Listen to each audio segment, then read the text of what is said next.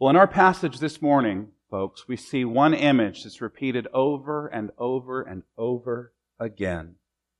The text tells us by this one thing the Israelites were liberated. They were saved by the strength of his hand. That's the phrase that we read several times in this passage. It, it's not Pharaoh's capitulating. It's not Moses' speeches. It's not Aaron's miracles. It is by the strong hand of the Lord that the sons and daughters of Israel are rescued from Egyptian slavery. You know, that image of the Lord's strong and mighty hand is one we find all over the Bible. David, for instance, tells us in Psalm 8 that the heavens, the sun, the moon, and the stars are the work of the Lord's fingers. While Isaiah prophesies in chapter 48 of his book that the Lord's own hand has founded the earth. And we even read in Solomon's great wisdom in, in Proverbs 21, a king's heart is, is like channeled water in the Lord's hand. He directs it wherever he chooses. So the image of the Lord's hand comes to us all throughout the scripture, showing God's power, His might, His provision, and His providence. And we see meditations of this image all throughout church history as well. Whether it's in the ancient early church, we see the icons featuring Salvator Mundi, that is the Savior of the world, an image of Jesus, and in his, his hand he is holding a globe in it. And on top of the globe is a cross, signifying that by that cross, that is how the globe is saved. That is how his people are saved. But we have more recent images. One that we see with the rising popularity of the African American spiritual. He's got the whole world in his hands. We all know that one. He's got the whole world in his hands. He's got the wind and rain in his hands. He's got the little tiny baby in his hands. He's got you and me, brother or sister, in his hands. The strength of this passage comes from the strength of the Lord's hand. Whether it's the exodus of the Hebrews from slave labor, or uh, or slave labor under the Egyptians, or whether it's our own exodus from under the enslaving power of sin, all of this is accomplished not by us, but by the Lord's strong hand. Whether it's the Passover feast of the Israelites celebrating their deliverance through a blood sacrifice or our Passover meal at Christ's supper table, we know that all of this comes to us from the gracious provision of our Lord's strong hand.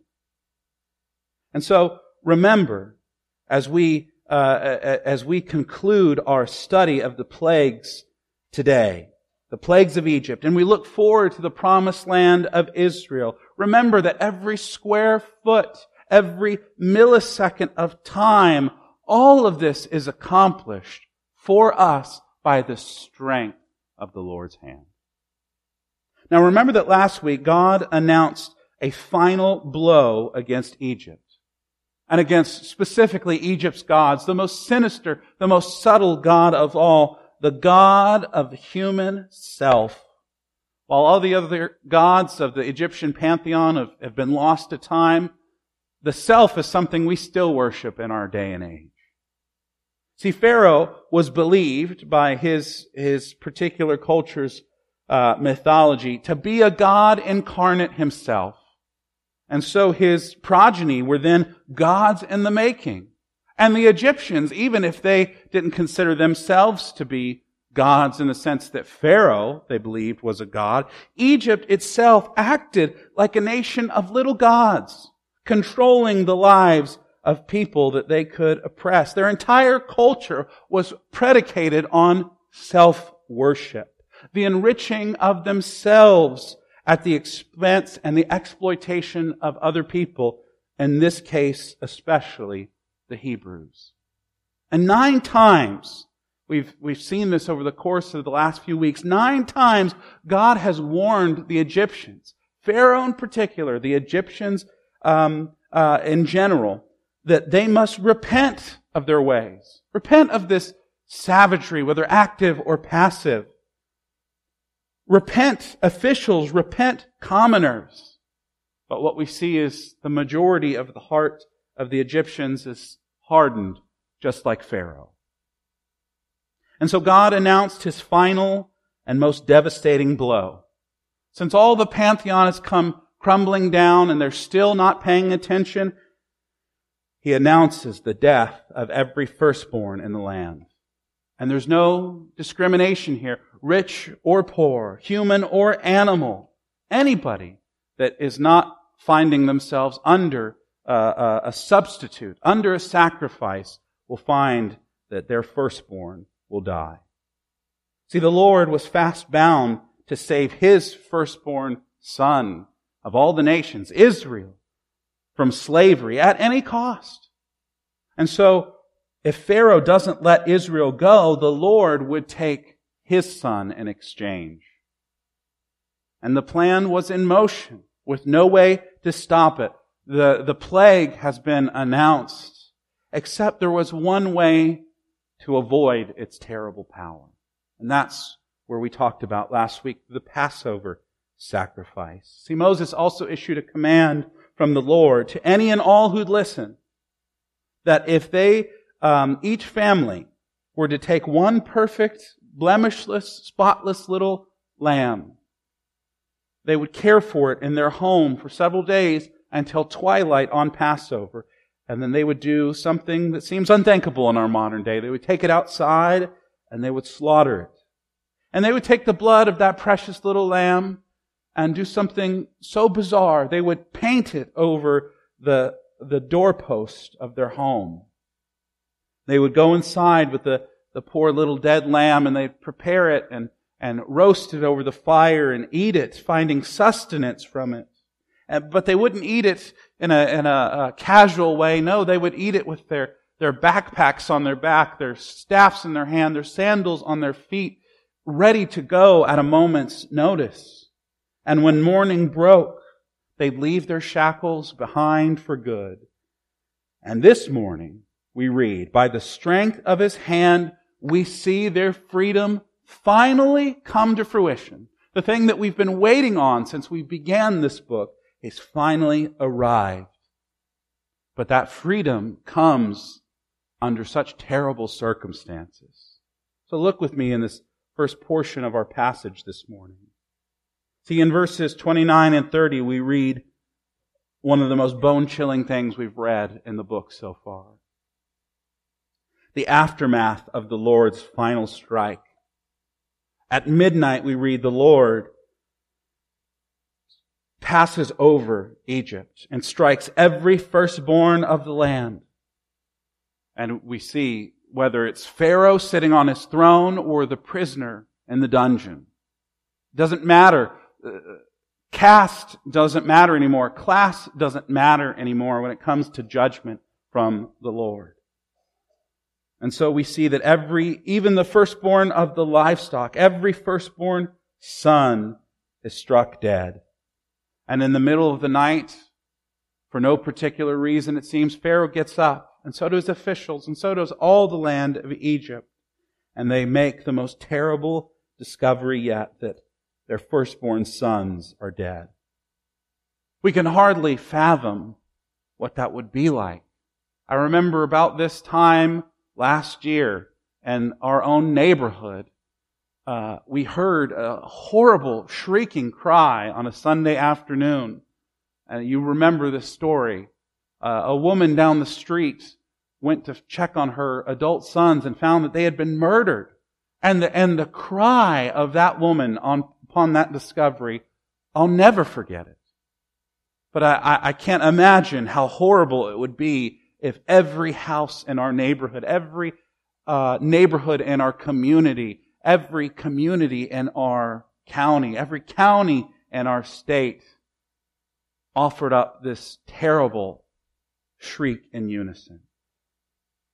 We can hardly fathom the horror of hearing their loud wailing piercing the night. But in some sense, we see how the story has come full circle now. Because remember, when Exodus begins, it begins with the despairing cry of the Israelites. They're groaning from their suffering, from their unjust treatment, and their groans and their cries ascend to the ears of the Lord. He hears and he knows and he sees them.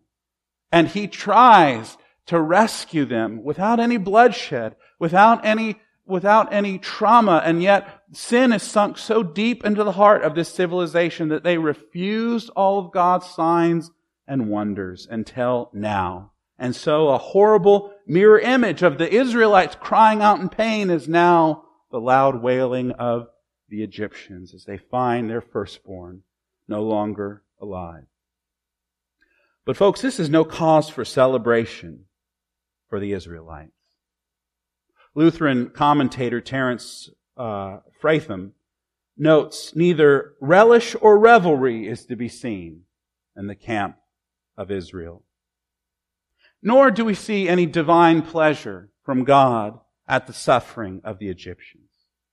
After all, we must remind ourselves that the Lord himself in the book of Ezekiel twice tells us that the Lord takes no pleasure in the death of sinners. Paul likewise tells Timothy that the Lord wants everyone, he wishes everyone to be saved and to come to knowledge of the truth. I hope we as Christians will take after our Lord in this and not take pleasure in the demise of even our worst enemies. I'll never forget the heartbreak I felt expressing my sadness with a group of Christians over the trouble that was uh, in a, a, a friend of mine's life who was an atheist, proud atheist. And he was having these interpersonal turmoils and I was expressing that. And, and I was sad for him. He's my friend. And I'll never forget one fellow Christian mockingly saying, well, it's his bacon that's going to fry, not yours. I'm personally convinced that so many of our neighbors in this land don't take our evangelical faith very seriously because they see that in our hearts we as, are as hateful towards our enemies as the rest of the world. They don't see love in evangelical churches. They see hate for people that are different than us. People that go against us. And I, I, I'm, I'm so convinced, church, that that is a real problem in our churches these days. We don't wrestle, however, against flesh and blood, we must remember. And we certainly don't rejoice in the destruction of God's image bearers, even if we think they had it coming. Well, guess what? So do we.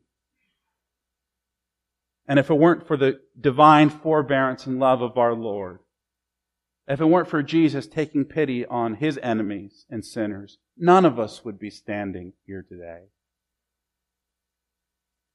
Folks, we must rejoice in the eradication of sin, the vanquishing of death, but in the salvation of any sinner. We don't rejoice in the destruction, the death of evil people. We rejoice that God spares evil people. He spared us, after all. We do thank God that He is just, that He deals with evil people, that wicked regimes come to an end, that evil schemes uh, fall apart in the end, but we never rejoice in the destruction of sinners. For a final time, Pharaoh calls Moses and Aaron. But for the first time, we read he calls them in the middle of the night. He cannot wait till the morning when Moses has been wont to bother Pharaoh. Get out immediately. We hear a, a, change in the tenor of his voice here. Take your men, take your women, your children, and even take your herds. Pharaoh's been in the past, you know, okay, take your able-bodied men, but not the women and children. Okay, take the whole families, but don't take the herds. Now he says, take every last part of you and your people and get out of my sight. That's an astonishing thing. But even more astonishing is that this is the first time that he calls them Israelites. See, up until this point, he's just been calling them Hebrews. Hebrews can be kind of a generic word. It can be even kind of a derogatory word used in the right context. Oh, they're just a wandering bunch of mutts. They're just a nomad people. They're not a real nation. They're not a real people to be feared. But now, for the first time, he calls them Israelites. I think he's beginning to finally see, after all this, that whoever this Israel is, and whoever this God is, that he should finally pay attention. And the most astonishing thing of all, I think, is as he's sending them out the door, he says, and also, bless me. But sadly, it seems that just like before, this is as hollow a request as ever, as we'll especially see when we get to chapter 14 soon. But some things have changed.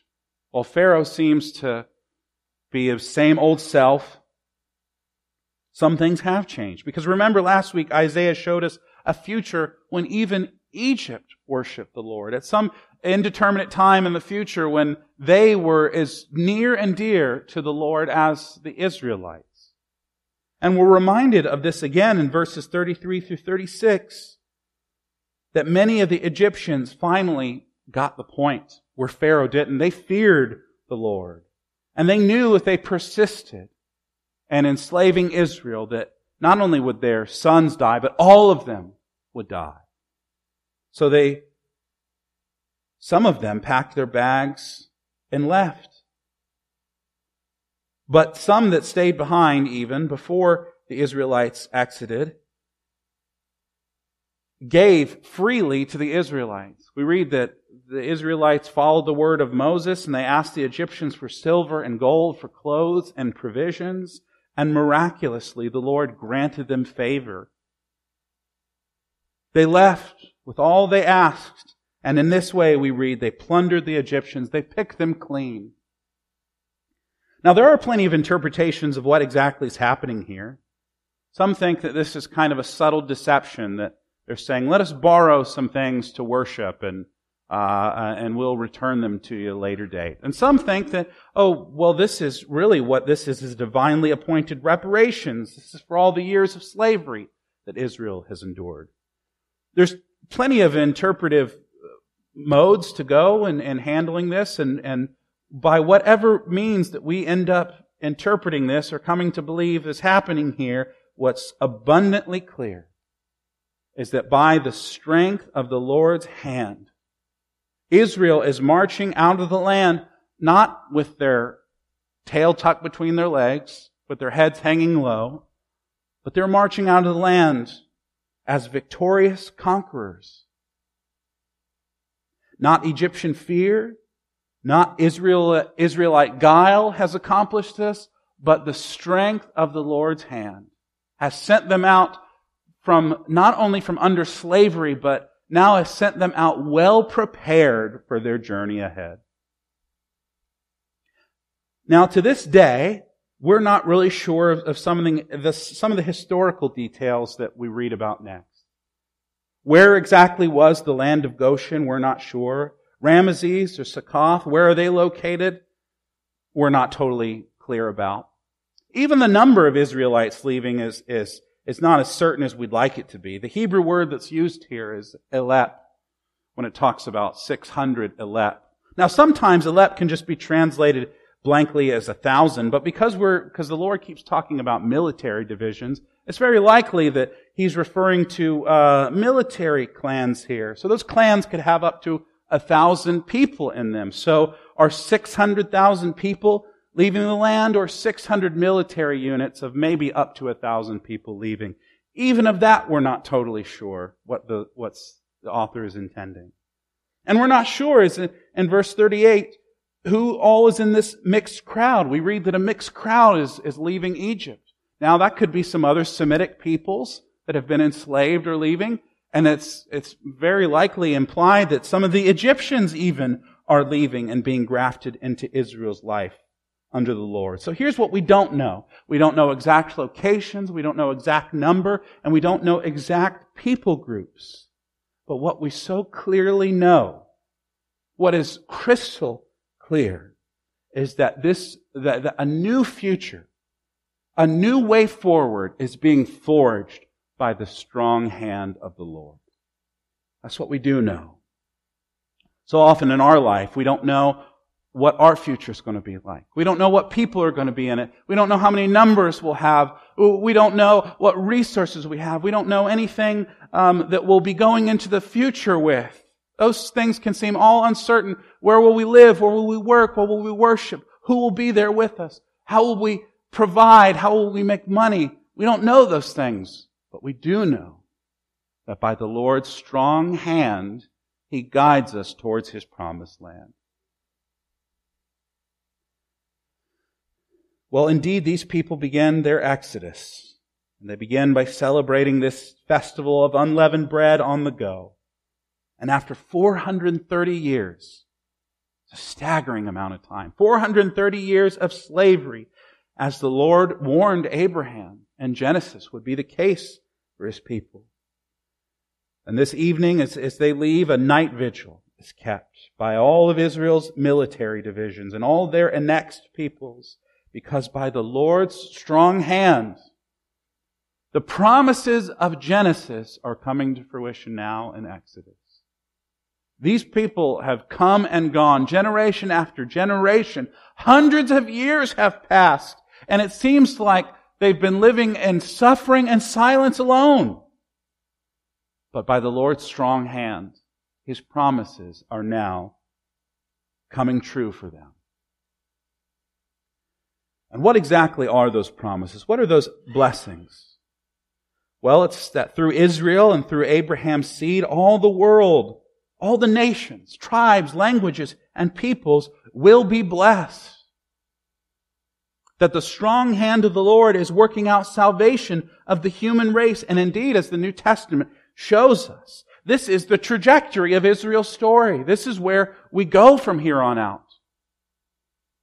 But this makes the rest of chapter 12, I don't know about you, but reading over this recently was, uh, was jarring. Because at first glance, it seems like the Lord, although He promised to be a blessing to all nations, now it seems like He's making special effort to keep those nations out of His blessings. He's boxing out people groups, other ethnicities from partaking in the blessing, from being a part of the, the Passover feast. So what's going on here?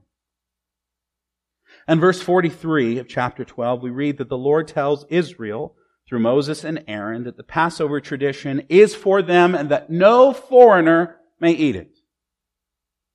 He elaborates though. He says a temporary resident or hired worker from the outside are not allowed to participate. But if you have a servant or slave that's in your house, they can do it.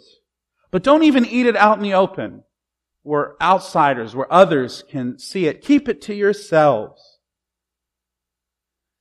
To me, this seems so bizarre in reading this. After all this, it's the Lord is, is, is opening His blessing. He's extending it into the nations. Then immediately we find that it seems once they're free, then they're, instead of this, the, the blessing pouring out to everybody, it seems like He's with a tight fist clenching it back to Israel.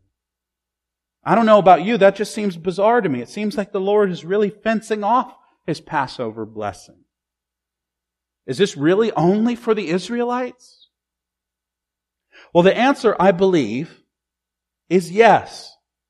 But it's not for the reasons that we think typically.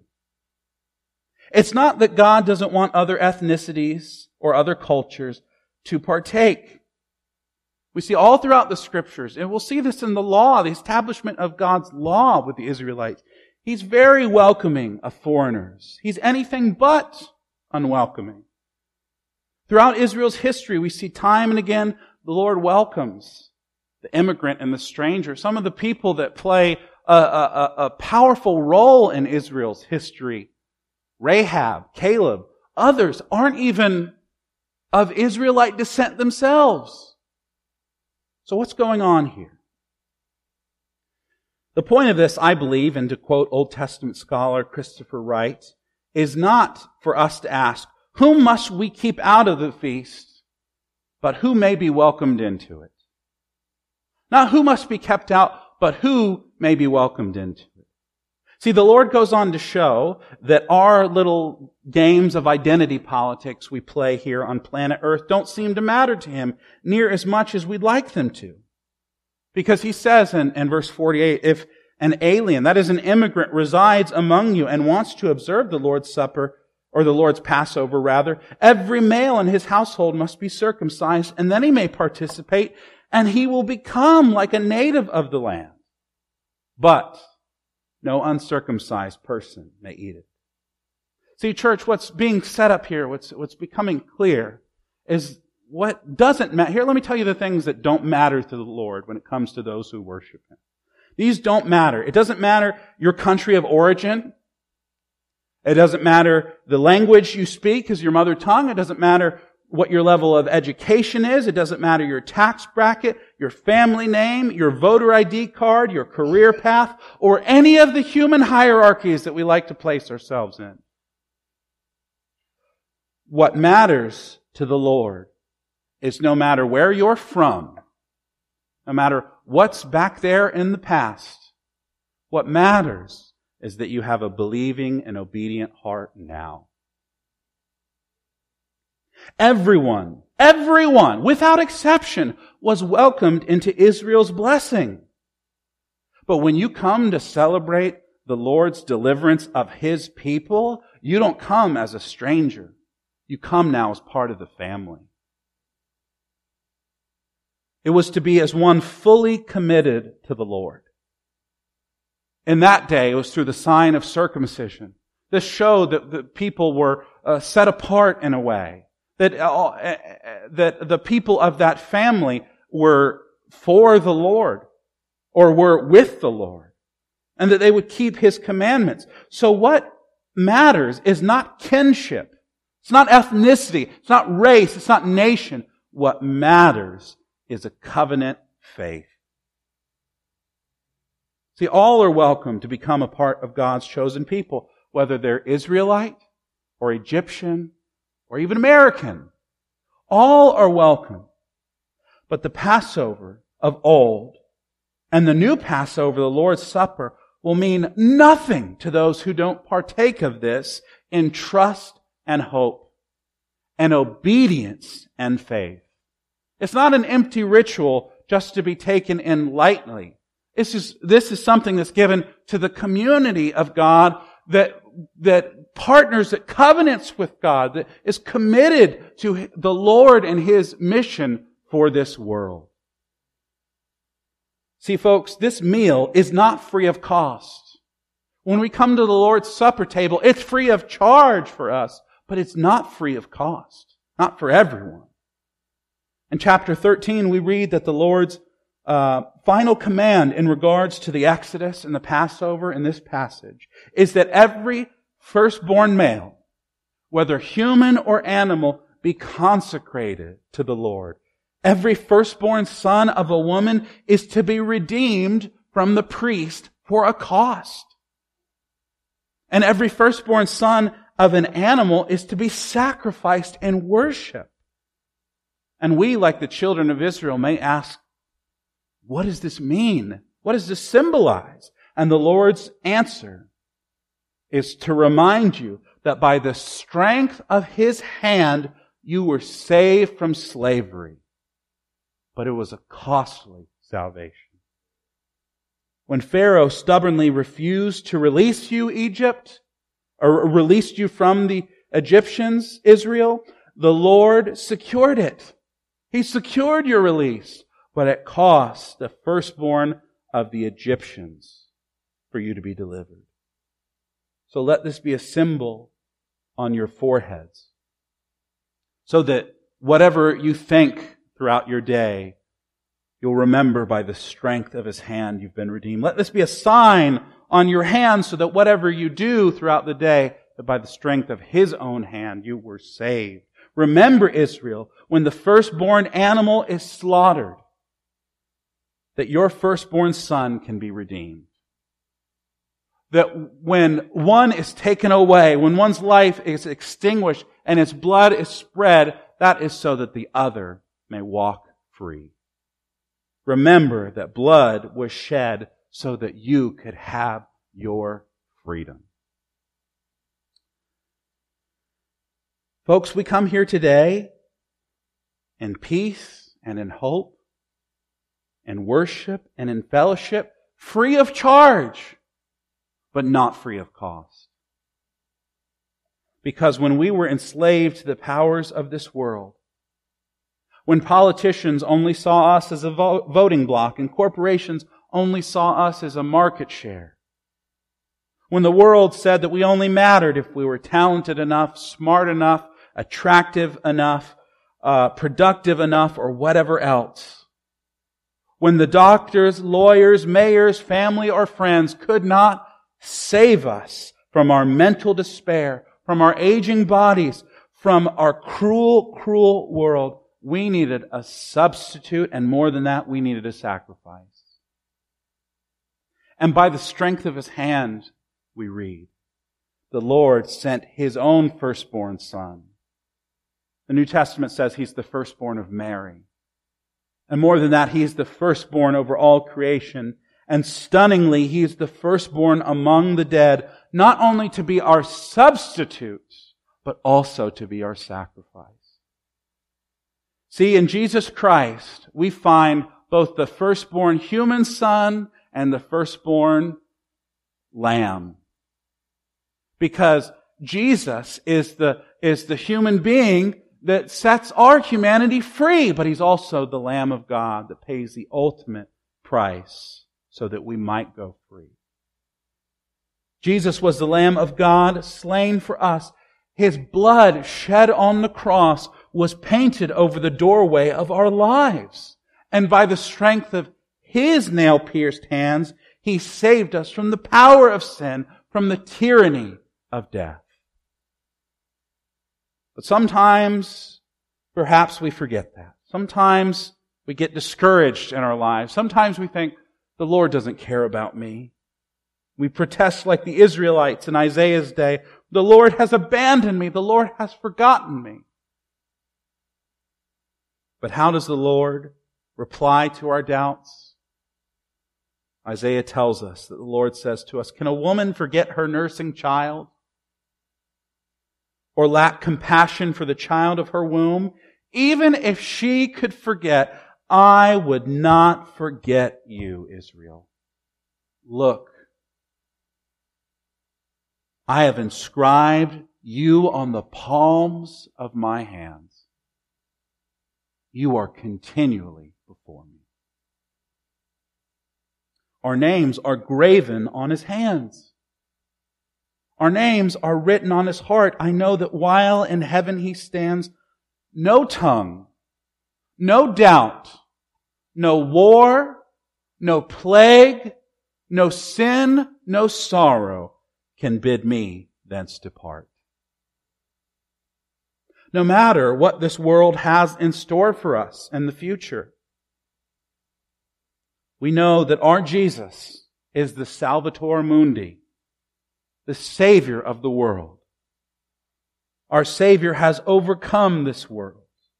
And indeed, by His strong hand, we read that He holds everything in the palm of his hand. Let's pray. Lord, by the strength of your hand, keep us and save us. May you be ever in our minds, ever in our hearts, ever in our hands. Let everything we think, say, or do be for your glory and for the good of those around us. And we ask this all in the name of Jesus, your Son, our substitute, our sacrifice, and our Savior. Amen.